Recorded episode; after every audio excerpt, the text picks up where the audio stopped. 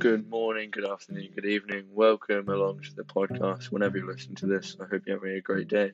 Today I'm going to be summing up and giving my opinions on game week four of the Premier League season. I'm going to start uh, chronologically, so I'm going to start with the early kickoff on Saturday Chelsea v Crystal Palace. A 4 0 win for Chelsea, fairly uh, routine to be honest. Dominant would be the word I would uh, use to sum up this performance looked in control from minute one. Just an all round really good performance. And if they can keep that up, then there's no reason why they can't be in with a shout of top four at the end of the season. Uh, Palace started the season really well, but I thought they struggled on Saturday. Uh, they struggled to break Chelsea down.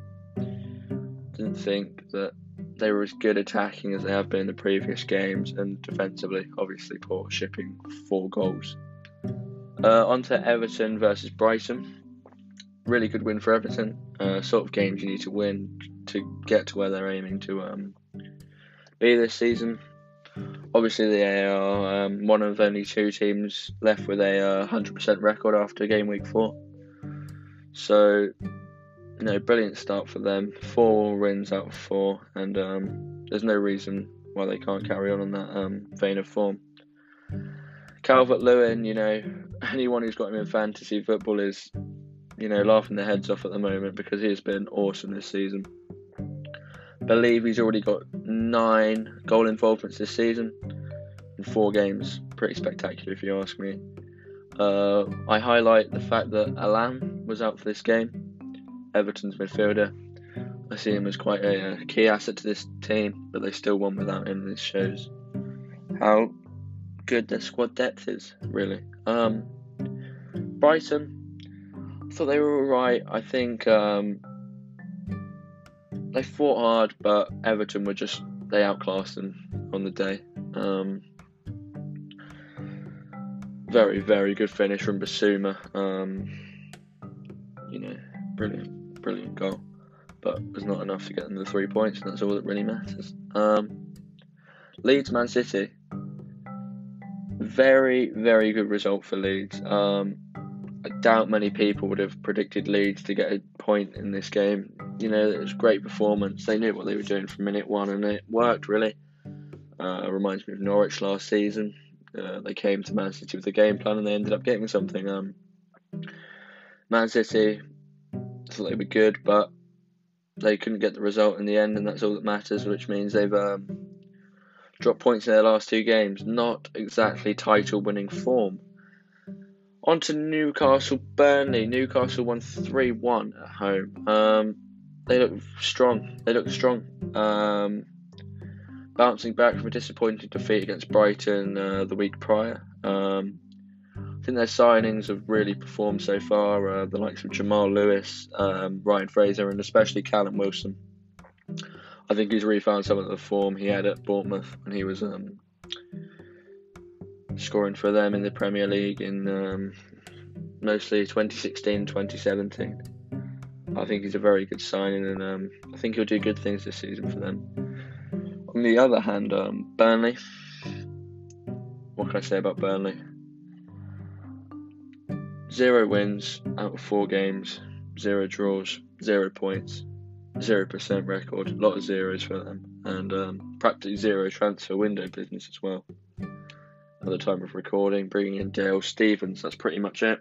I think you can see Sean Dyche's anger and the fact that he's not been able to uh, bring in players because clearly they feel out of their depth, and I don't think that he's wrong in thinking that. I think the Premier League's quality is increasing, and without um, constant investment and signings, I think Burnley might just fall away, fall away. That's how I put it. I think they've got a good team, but the team's quite old. It's getting older, and um, besides the likes of Dwight McNeil, not many of them are still in the primes of their career. Dwight McNeil isn't either, but he's the youngest out of the team.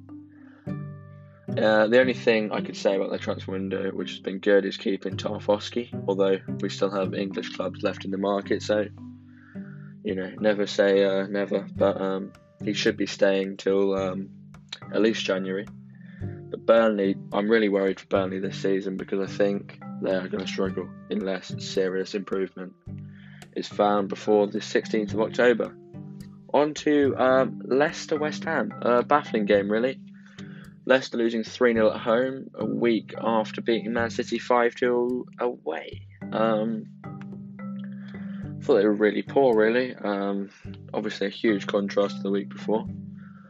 West Ham, very, very odd. Um, West Ham's first two games, uh, when David Moyes had not uh, contracted the virus, they both lost and they looked poor, to be honest. Uh, I highlight the Newcastle game, the opening game, very poor. Um, but as soon as David Moyes has been at home, practically playing football manager, uh, they've won two on the bounce.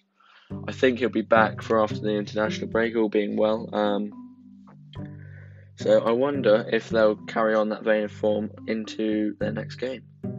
Um, also, I highlight Michail Antonio. He seems to have um, really hit the ground running this season and carried on the form he found after lockdown last season. I think he's one to watch this season. Really one to watch.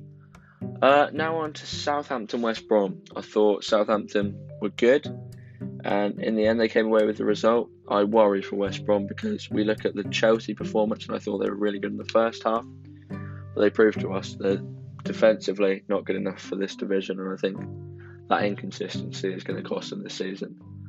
Um, now on to Arsenal at Sheffield United.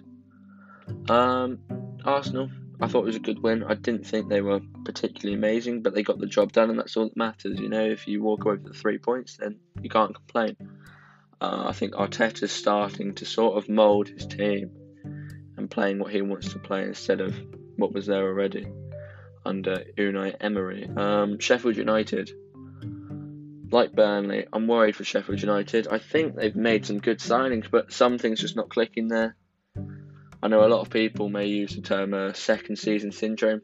I don't like that term, but you know, I think they'll struggle this season, and it seems that maybe last season their new brand of football just outwitted some, and now the league has caught on to it. They might struggle. Um, zero um, percent record uh, out of their first four games, which is not how you want to start a league season.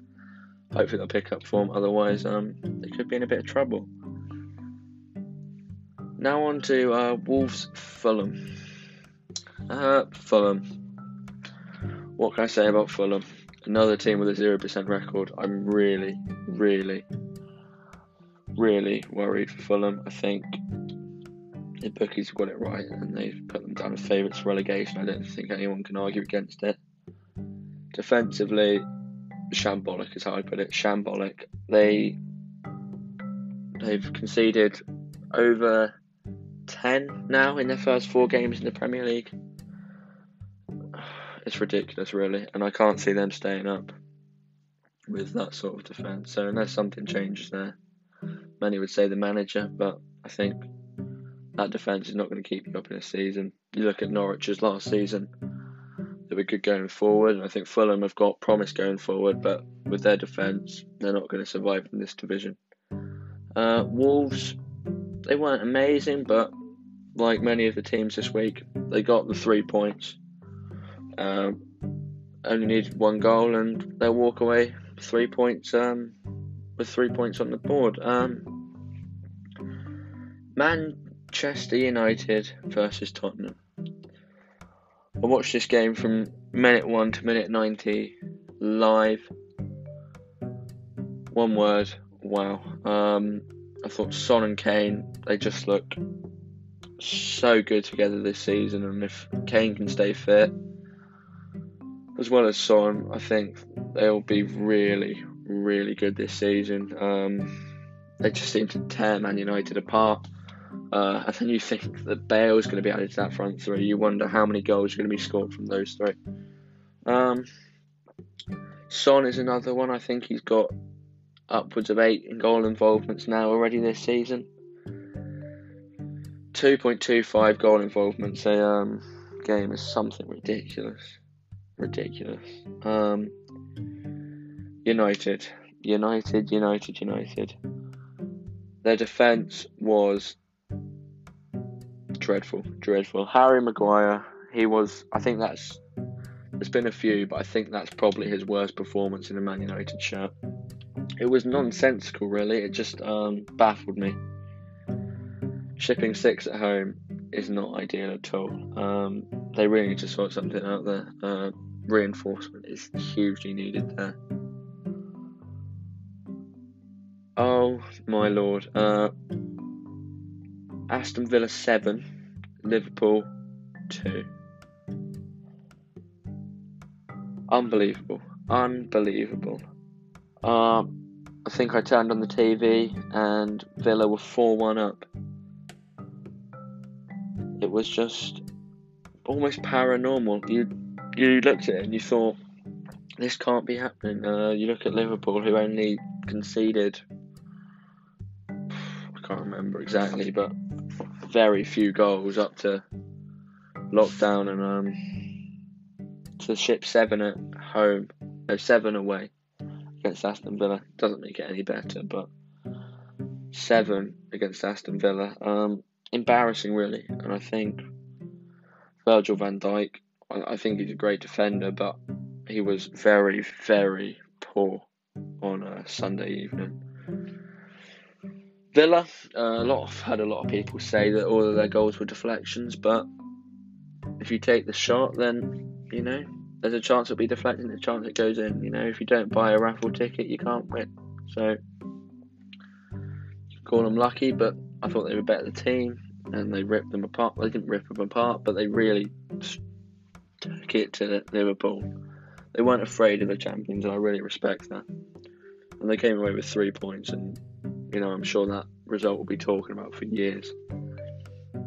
Anyway, I think that about wraps it up. Um, thank you for listening if you have been, and I hope you have a great rest of your day. Thank you.